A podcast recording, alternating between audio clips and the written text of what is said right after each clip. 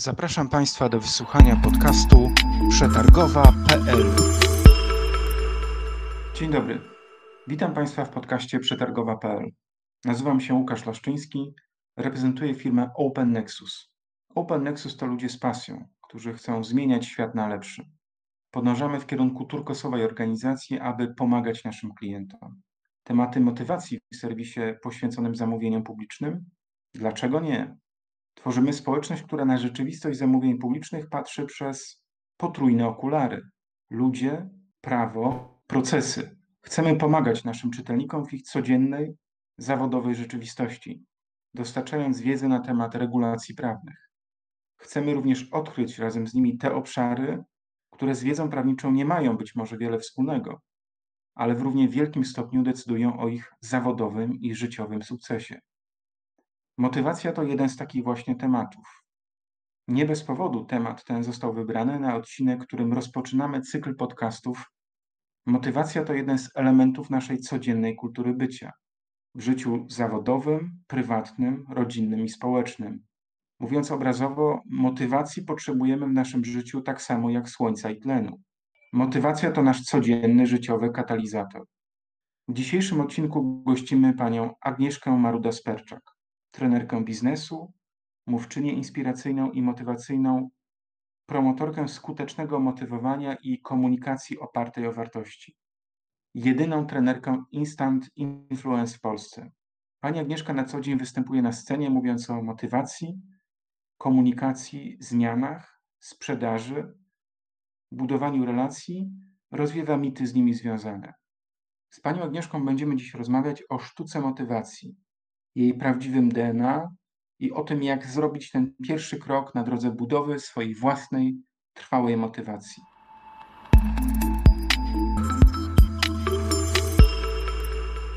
Dzień dobry Pani Agnieszko, dziękuję, że zechciała Pani przyjąć nasze zaproszenie i porozmawiać ze mną e, na temat motywacji, e, a ściślej e, DNA motywacji, czyli takiego specyficznego, unikatowego klucza, który każdy z nas powinien odszukać w swoim życiu ponieważ motywacja to zdaje się e, nie tylko i wyłącznie inspiracja do e, osiągania wyników sprzedażowych w naszym życiu zawodowym, to zdaje się coś więcej.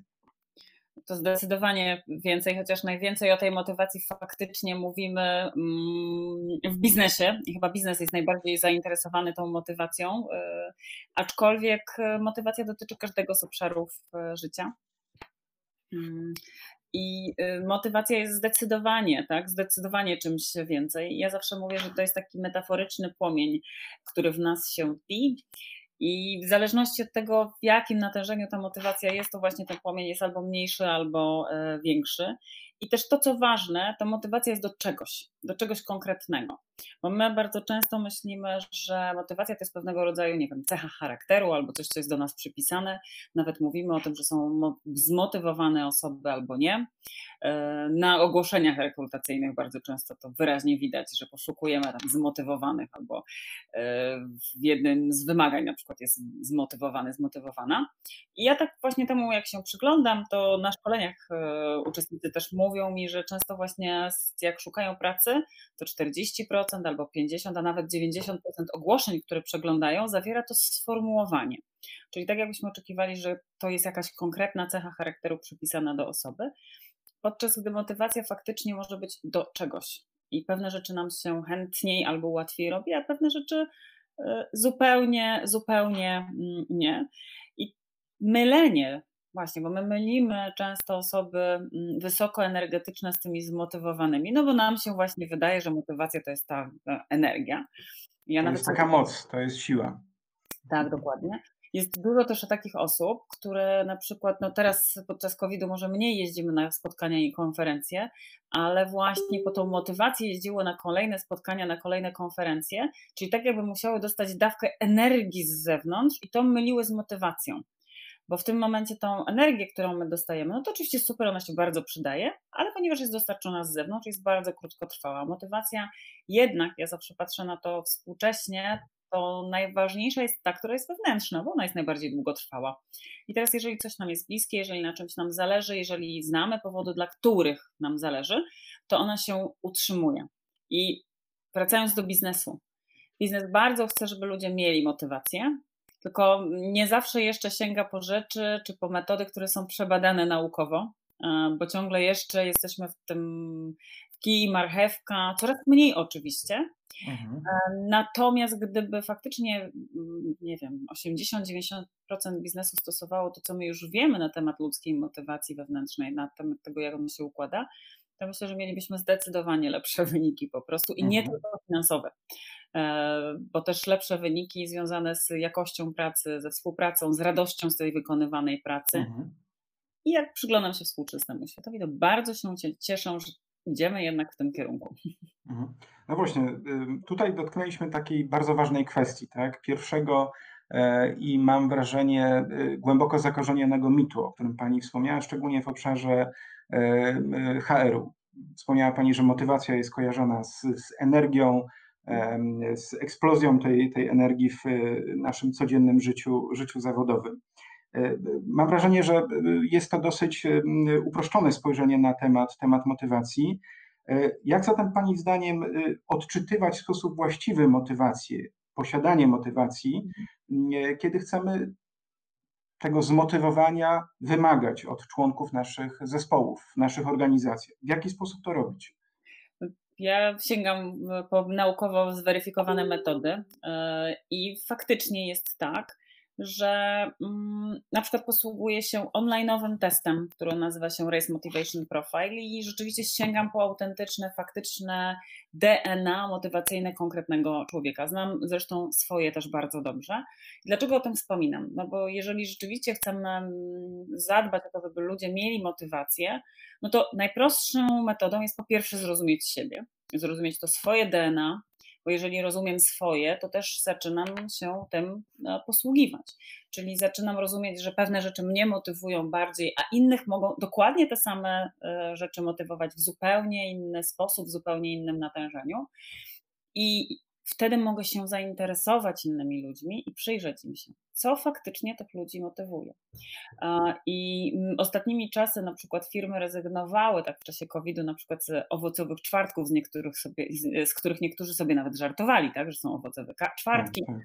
że kawa jest taka istotna, a okazuje się, niektórych to zadziwia, że potrzeba delektowania się jedzeniem jest bardzo ważnym motywatorem e, i zresztą, jak ktoś jedzie na szkolenie e, i okazuje się, że na tym szkoleniu wszystko było świetne, tylko kawa była beznadziejna, to ludzie zawsze będą mówić o tym, że kawa była niedobra. I to będą mówić ci, którzy. A niedobre szkolenie. Nie, do, do, dokładnie. I ci, którzy mają potrzeby delektowania się jedzeniem, bardzo dla nich jest to e, ważny czynnik. Yy, niektórzy w ogóle nie zdają sobie sprawy z tego, że ten motywator w biznesie ma, mm, ma znaczenie, bo on albo poprawia, albo pogarsza spotkania nasze. Yy, pracowałam z taką siecią yy, Automotive, w której właśnie okazało się, że wszyscy, wszyscy prawie, że mm, w tej sieci mają podwyższoną potrzebę właśnie delektowania się jedzeniem, z wyjątkiem zarządu. I zanim my z koleżankami nie trafiłyśmy tam, to na spotkaniach wspólnych pojawiała się zaledwie kawa, kawa, herbata, woda i brakowało czegoś więcej, czegoś dobrego. I samo, sama zmiana, zmiana i samo to, że po jakimś czasie pojawiły się czy to dobre ciastka, czy owoce, czy w ogóle jakiś lunch, spowodował zmianę atmosfery, dlatego że ludzie, którzy przyjeżdżali z całej Polski, dostali na dzień dobry zaspokojony pierwszy motywator, pierwszą potrzebę. Czyli, Czyli tu mhm. jest ta zasadnicza trudność, tak? W jaki sposób dotrzeć do tego e, DNA, które jest indywidualne dla każdego z nas. Tak. I y, trudność to wcale nie jest trudne, bo wystarczy właśnie kupić test y, i sprawdzić. Oczywiście ktoś powie, no tak, to nie jest, to jest oczywiście wtedy droższe, no bo jednak za to trzeba zapłacić. Natomiast można też, y, czy to czytając książki, czy nawet w rozmowie, będąc uważnym na siebie, ja wiem, że to czasem bywa trudne, taka autorefleksja, ale zastanawiać mhm. się, co jest dla mnie ważne, z czym jest mi prościej. Oczywiście bez tej wiedzy, jak te motywatory wyglądają, bo tam jest motywator pod tytułem potrzeba wpływu, czy inaczej władzy, albo niezależności, albo na przykład porządku. Oj, porządek to jest świetny motywator. E, mhm. Niektórzy mają wysoką potrzebę porządku i genialnie odnajdują się we wszystkich papierowych e, sprawach. A ci, którzy mają niższą, będą bardziej kreatywnymi po prostu osobami, które e, lepiej przyjmują zmiany, bo ktoś, kto ma wysoką potrzebę porządku, przyjmuje te zmiany bardzo trudno, dlatego że wszystko ma być poukładane. I teraz mhm. takich motywatorów mamy 16. Każdy, u każdego z nas może wystąpić w kompletnie innym natężeniu. No i teraz jeszcze, jak pomyślimy o kombinacjach, bo to, bo to się ze sobą łączy, tutaj mogę podać przykład wysokiej potrzeby gromadzenia na przykład i niskiej potrzeby porządku. No to proszę sobie wyobrazić, jak wygląda biurko. Czyli tak. wszystko zatrzymuje i do tego jeszcze jest w jakimś chaosie. A ktoś, kto ma mhm. dokładnie odwrotnie, będzie się wszystkiego chętnie pozbywał i będzie miał porządek. I takie osoby też o przeciwstawnych e, tych potrzebach trudniej jest im siebie zrozumieć nawzajem bo myślą sobie nie na zasadzie takiej w tym pierwszym odruchu, że ten ktoś ma po prostu inaczej, tylko myślą sobie, ale jak to jest możliwe? Jak w ogóle jest możliwe, że ktoś ma tak zupełnie inaczej e, niż ja? I to jest często przyczyną, nie wiem, nieporozumień albo właśnie takich, e, takiego myślenia, że ktoś na przykład druga strona robi nam na złość. To przecież mhm. normalne to nie jest.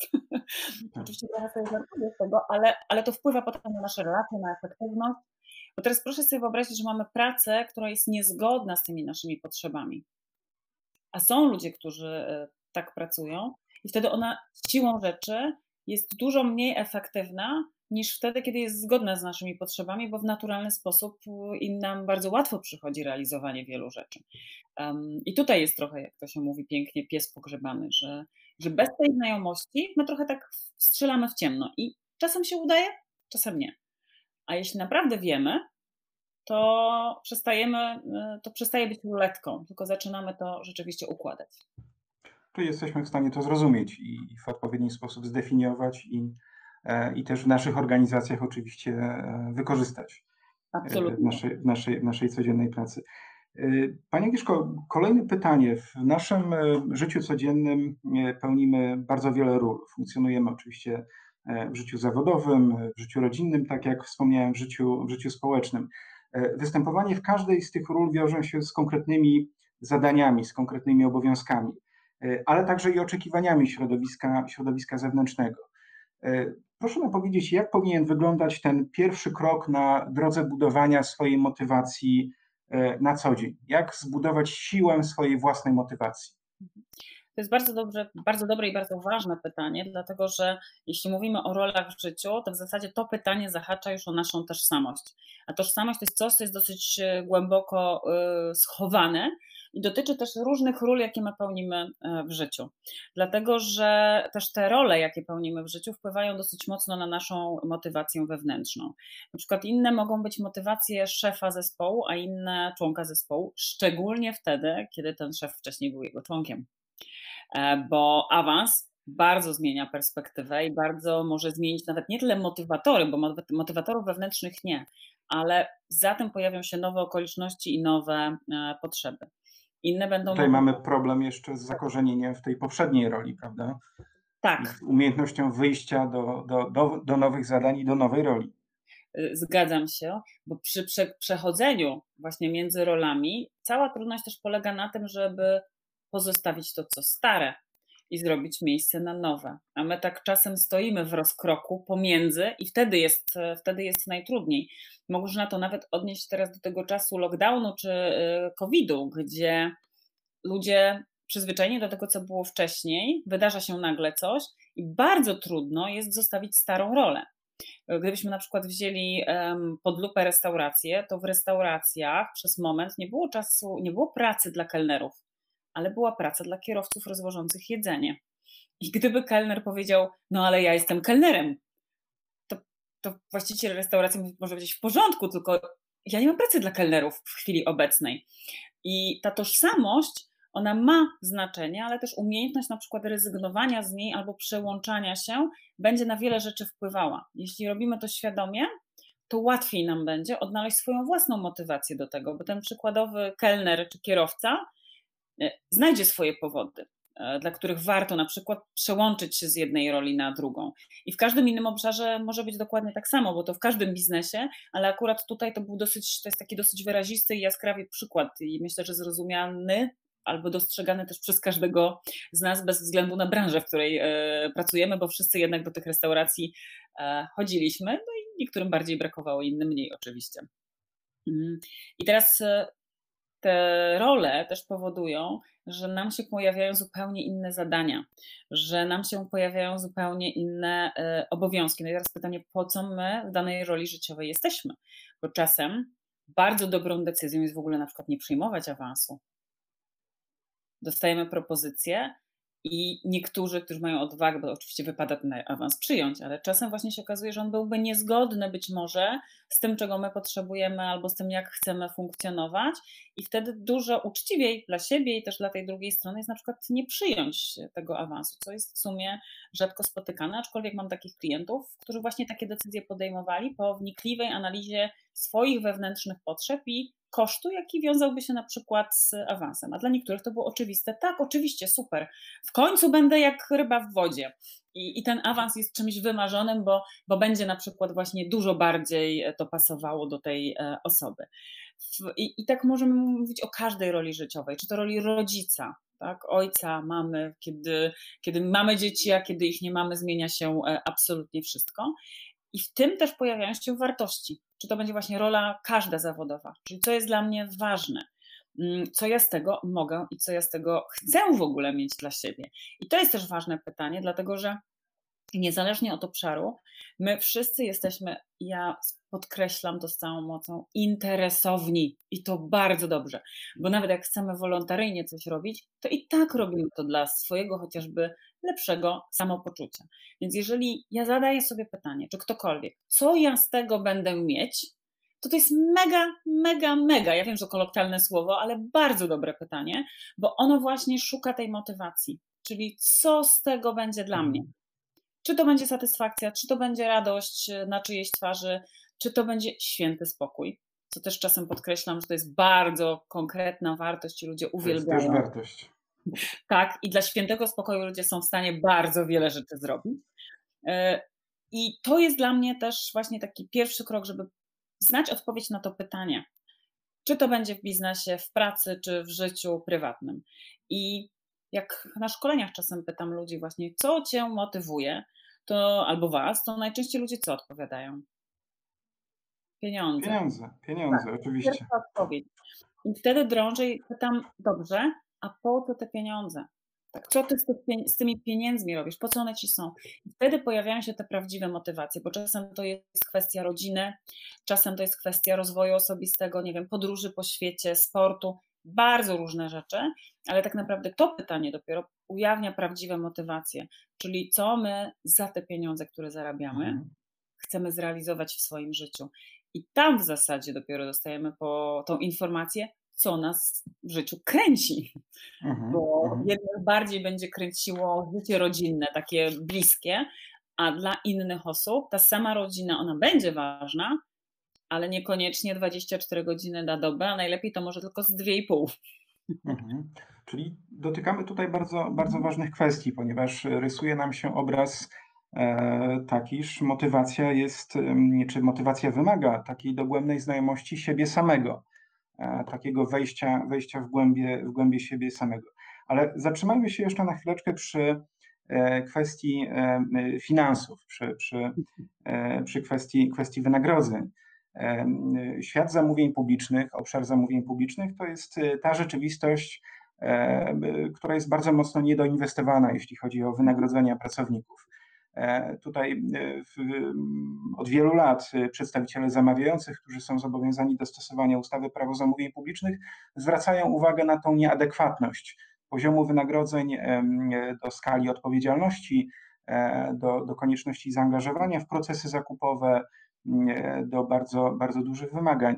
I co w kontekście właśnie tej specyficznej rzeczywistości zawodowej może Pani poradzić? w jaki sposób w tej trudnej rzeczywistości, gdzie mamy to zderzenie, o którym powiedziałem wcześniej, e, budować swoją codzienną motywację w pracy. Jak to robić?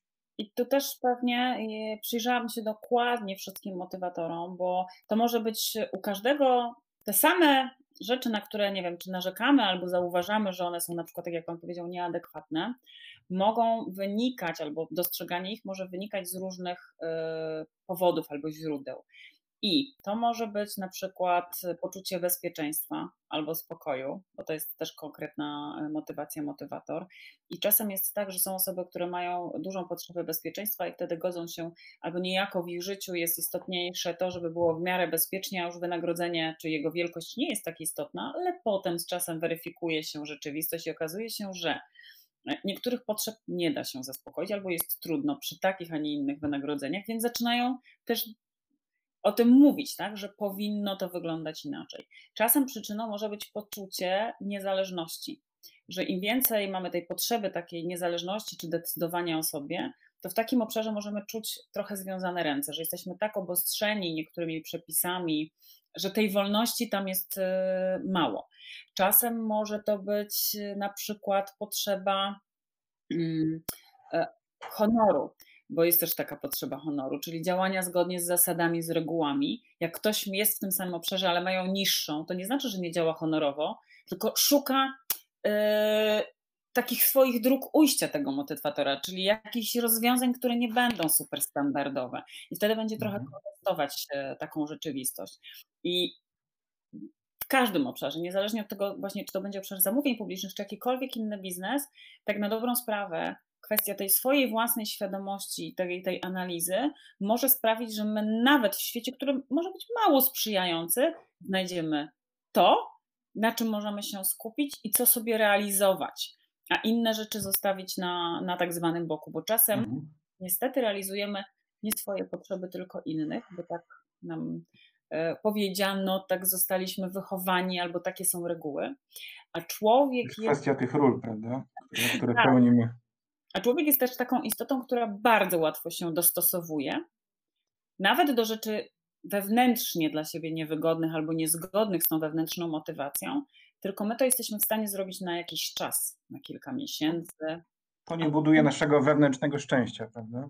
Dokładnie, a potem to z nas głęboko wyłazi. I ja nawet mam taką śmiałą tezę, że jak mówimy czasem o kryzysie wieku średniego, i nie, nie, czy to dotyczy kobiet czy mężczyzn, bo czasem ktoś powie, no tak, ale to mężczyźni. Nie, nie, ja uważam, że to jest ten moment, kiedy ludzie dorastają do takiej właśnie autorefleksji i wtedy to, co mają w środku, te swoje potrzeby, zestawiają z życiem, które wiodą, czy to właśnie zawodowym, czy, czy osobistym. I tu następuje weryfikacja. I często ludzie mówią, OK, tego nie realizuję, tego nie realizuję, tego nie mam. To jest taki rachunek sumienia.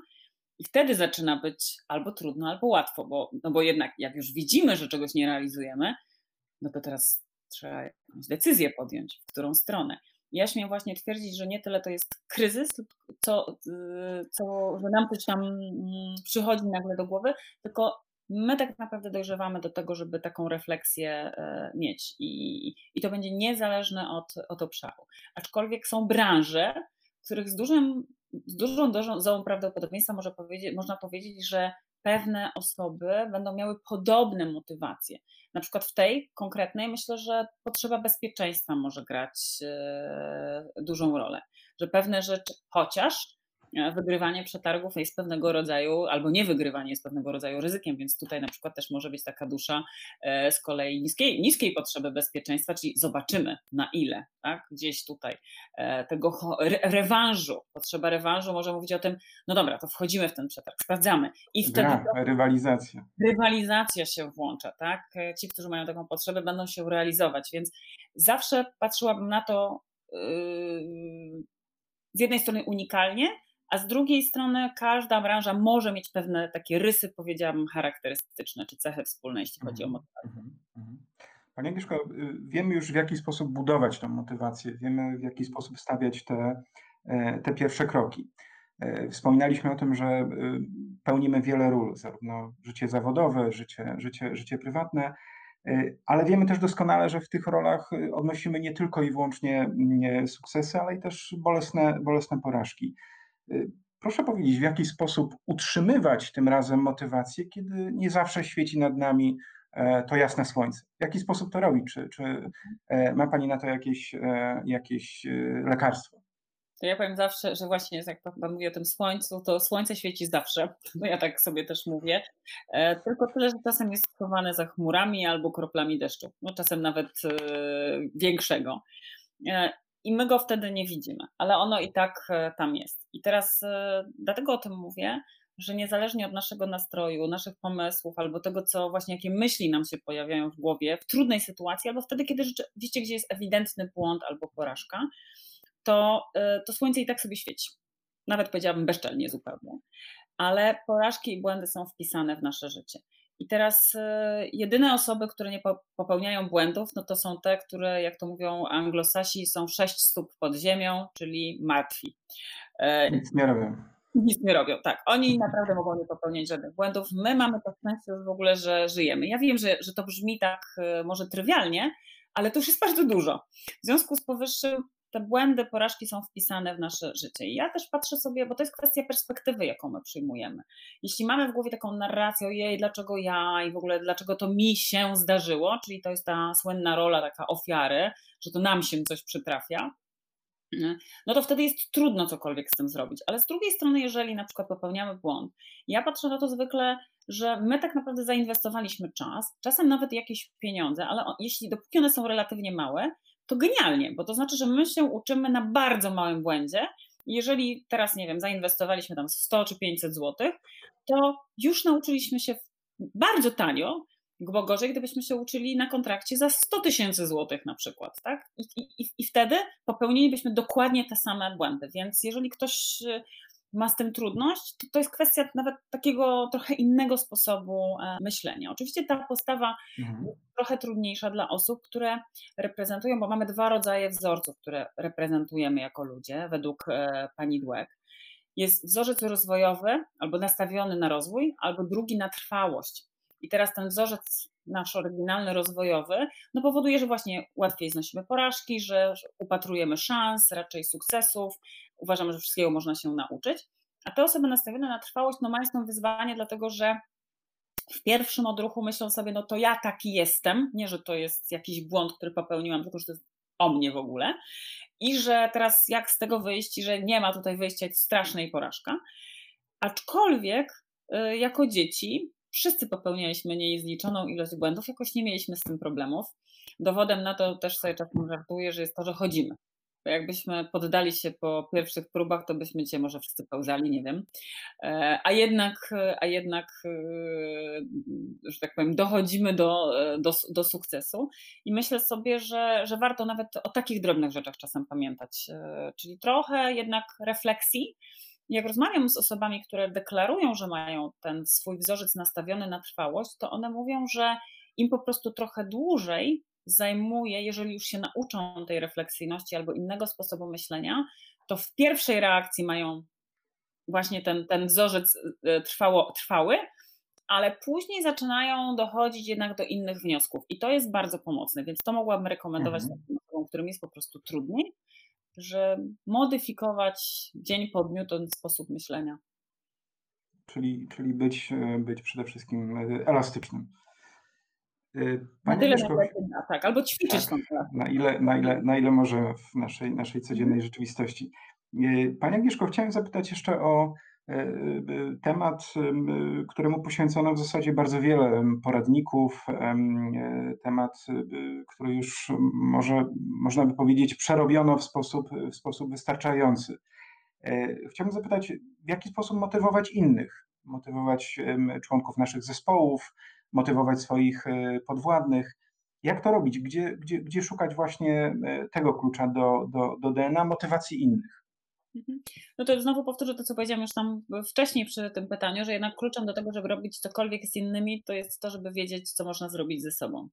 I nawet jak ja prowadzę szkolenia y, dla firm, to y, jeżeli uczę metody, ona jest tak, tak sześciu kroków, czy inaczej instant influence i ktoś chce, to naucz mnie, jak motywować innych. Ja mówię, w porządku, najpierw nauczymy, jak motywować samego siebie i dopiero to jest drugi krok motywować innych, bo mamy taką tendencję, że to my chcemy zmieniać innych ludzi, A, ale ten pierwszy krok to jest, to jest, żeby zacząć od siebie, bo też wierzę w to i mam na to dowody, że jeżeli umiemy to zrobić, rozumiemy w ogóle te mechanizmy u siebie, to wtedy rzeczywiście z innymi będzie nam zdecydowanie e, łatwiej.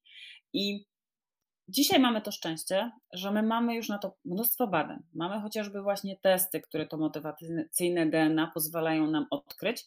I to jest tak, że jak zrobimy sobie taki test raz, to my, to my go mamy praktycznie na całe życie, bo też te motywatory są względnie stałe w czasie, więc to nie znaczy, że za 5 lat albo za 3 będziemy mieć kompletnie inaczej.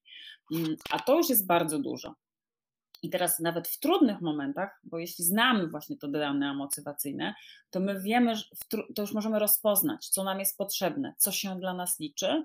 I właśnie kiedy nam się pewne rzeczy zmieniają i nie mamy możliwości realizowania konkretnego motywatora, konkretnej potrzeby, to możemy to szybko rozpoznać, zastanowić się, jak ją zastąpić, jak zrealizować.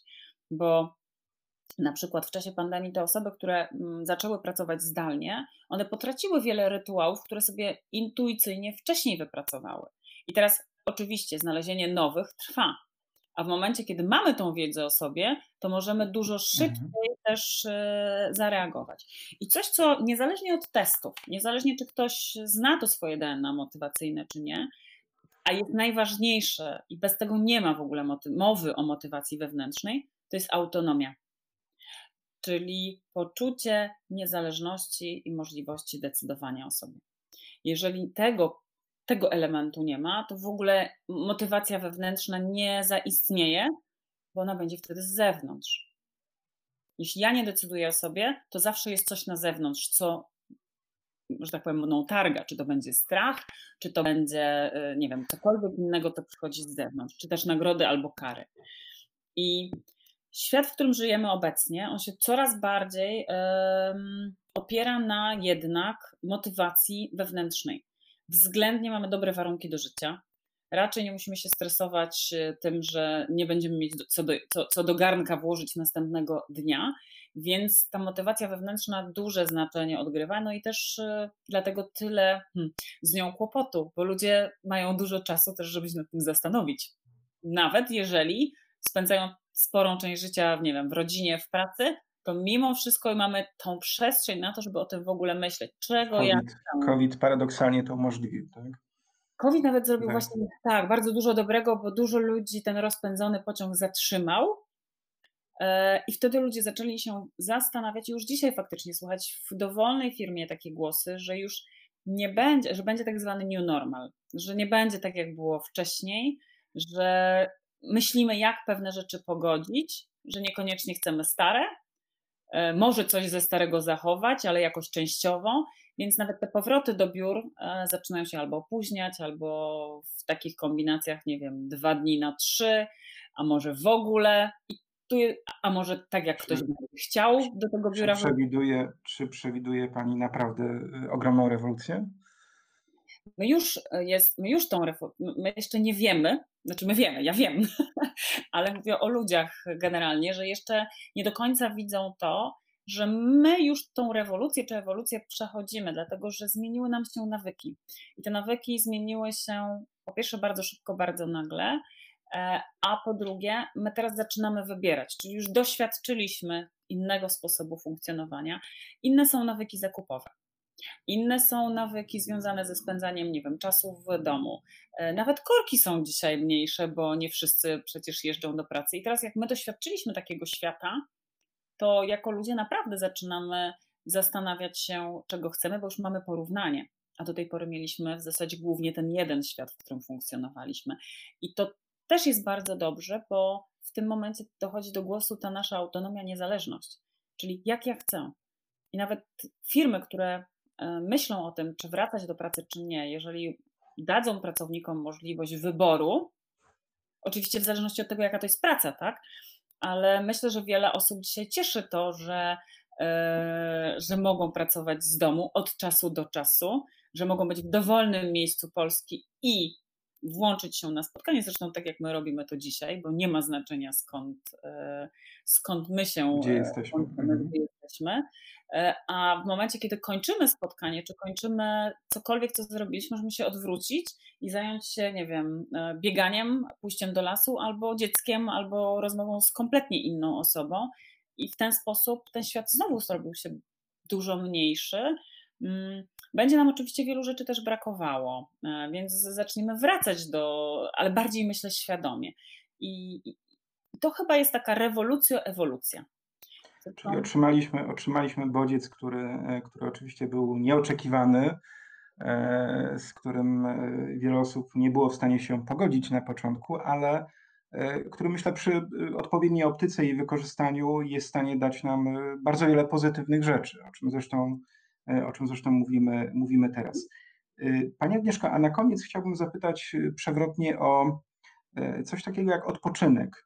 E, czy proszę powiedzieć, czy o motywacji należy myśleć e, przez cały czas, 7 dni w tygodniu, przez całą, przez całą dobę, e, czy od motywowania siebie, motywowania innych można, należy odpocząć? Jak to, jak to, jak to wygląda? Jak pani uważa? Bardzo dziękuję za to pytanie, bo to jest kolejne świetne pytanie. Jeśli chodzi o odpoczynek, to jak nie odpoczywamy, to w ogóle nie ma mowy o motywacji. Dlatego, że my przede wszystkim w ogóle czujemy wtedy zmęczenie. Człowiek, który nie jest wypoczęty, to nawet nie wie, czego chce, albo czasem nie ma siły, żeby zastanowić się, czego chce. A motywacja to jest jednak chcę, jakby nie było. I czasem oczywiście działamy na automacie, e, bo wszyscy prawdopodobnie mamy takie doświadczenia, że do momentu, kiedy trzeba coś zrobić, to jesteśmy w takim stanie czy euforii i robimy, i robimy, i robimy. I nagle kończymy i też organizm. I to jest bardzo ważne, że organizm od razu ma ten sygnał taki, ok, teraz można odpocząć. I ludzie się dziwią, że na przykład śpią za dłużej, albo mają jakieś takie, że nagle, albo chorują, bo, bo nagle organizm mówi, a okej, okay, to teraz mam czas, mówi, no, tak mówi nam, pokazuje właściwie. Czysta, czysta, czysta biologia. Tak, biologia mówi tak, super, mam czas odpocząć, wiem, teraz mogę sobie pozwolić na chorowanie.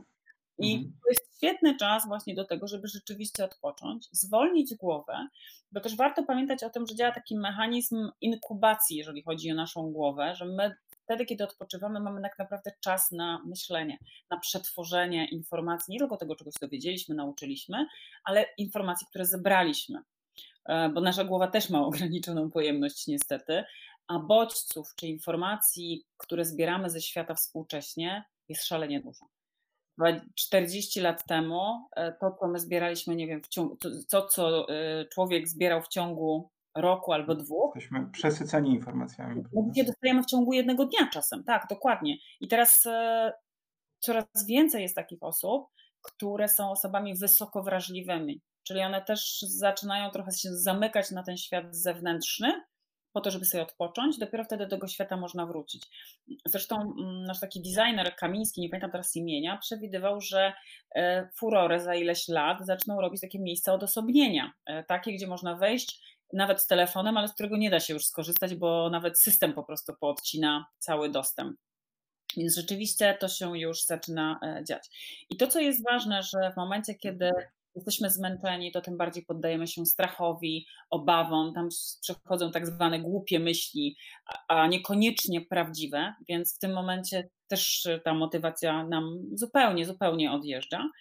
E, i nie da się na wysokich obrotach nieustannie e, funkcjonować. Ja czasem używam samo metafory samochodu, gdzie my jednak samochód odstawiamy na parking do garażu albo jeździmy z nim e, do serwisu. No i myślę, że dokładnie to samo po prostu trzeba zrobić ze sobą, tylko jak się ta lampka świeci w samochodzie, to już jest obiektywne, E, nam też się świecą lampki, tylko czasem je e, ignorujemy. Sztuką jest tak, sztuką jest wiedzieć, kiedy, kiedy, kiedy odpocząć i kiedy, kiedy zwolnić tak, w dzisiejszych czasach. Tak, przede wszystkim mm, wskazówką myślę, że najlepszą jest to, że ciało wie pierwsze. Ciało wie najpierw. Jeśli ono nam coś komunikuje, to warto się temu przyjrzeć, bo mamy tendencję do, do ignorowania e, tego.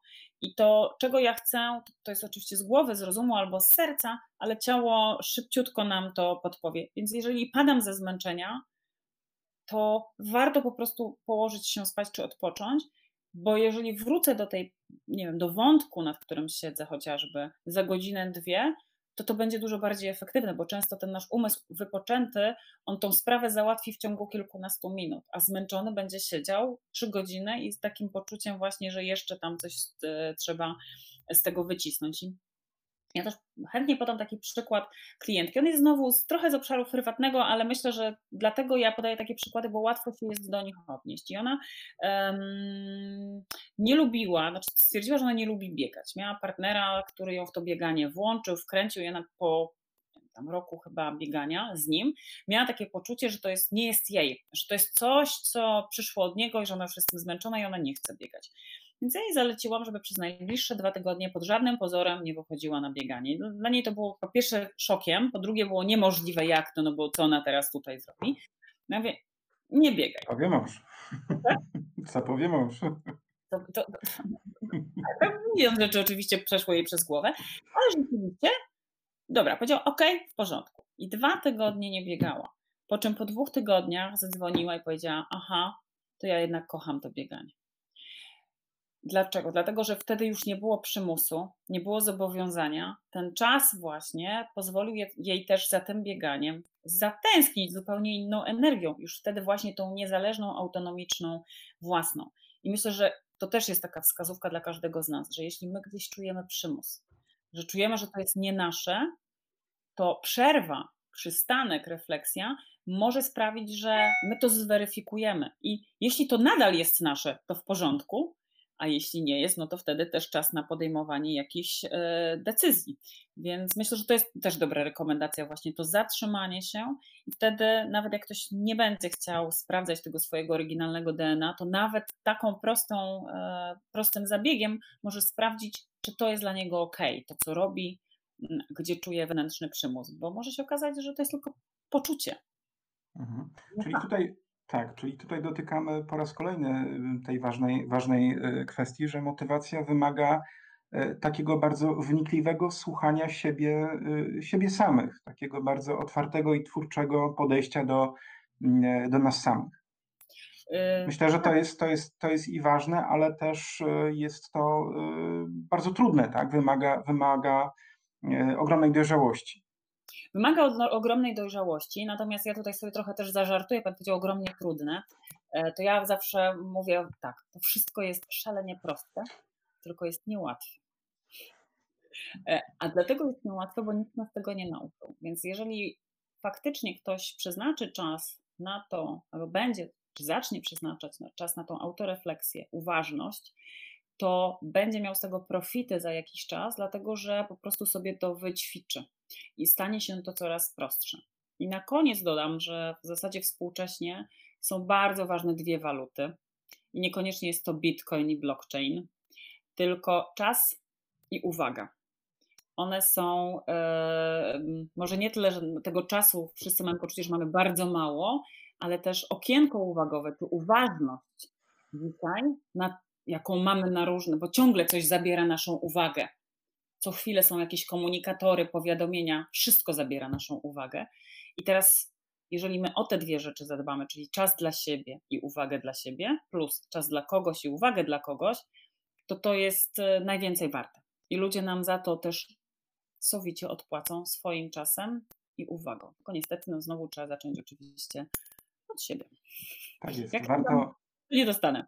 Warto, warto o to zadbać, e, warto się zatrzymać i zadbać o jakość swojego życia. E, Panie Agnieszko, bardzo dziękuję za interesującą i inspirującą rozmowę. E, liczę, że również Państwo znajdziecie w tej naszej rozmowie bardzo wiele odkryć dla swojej zawodowej, nie tylko zawodowej rzeczywistości. Zapraszam Państwa na kolejne podcasty z cyklu przetargowa.pl. Zapraszam do odwiedzenia strony www.przetargowa.pl. Jeszcze raz Pani Agnieszko dziękuję za przyjęcie zaproszenia, e, za przemiłą rozmowę. Dziękuję za uwagę. Pozdrawiamy. Bardzo dziękuję za zaproszenie i też dziękuję za uwagę, czyli jedną z tych walut. Dziękuję bardzo. Dziękuję.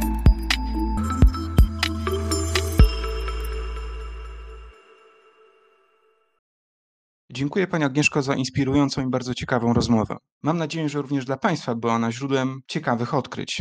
Zapraszam do odwiedzenia strony www.przetargowa.pl.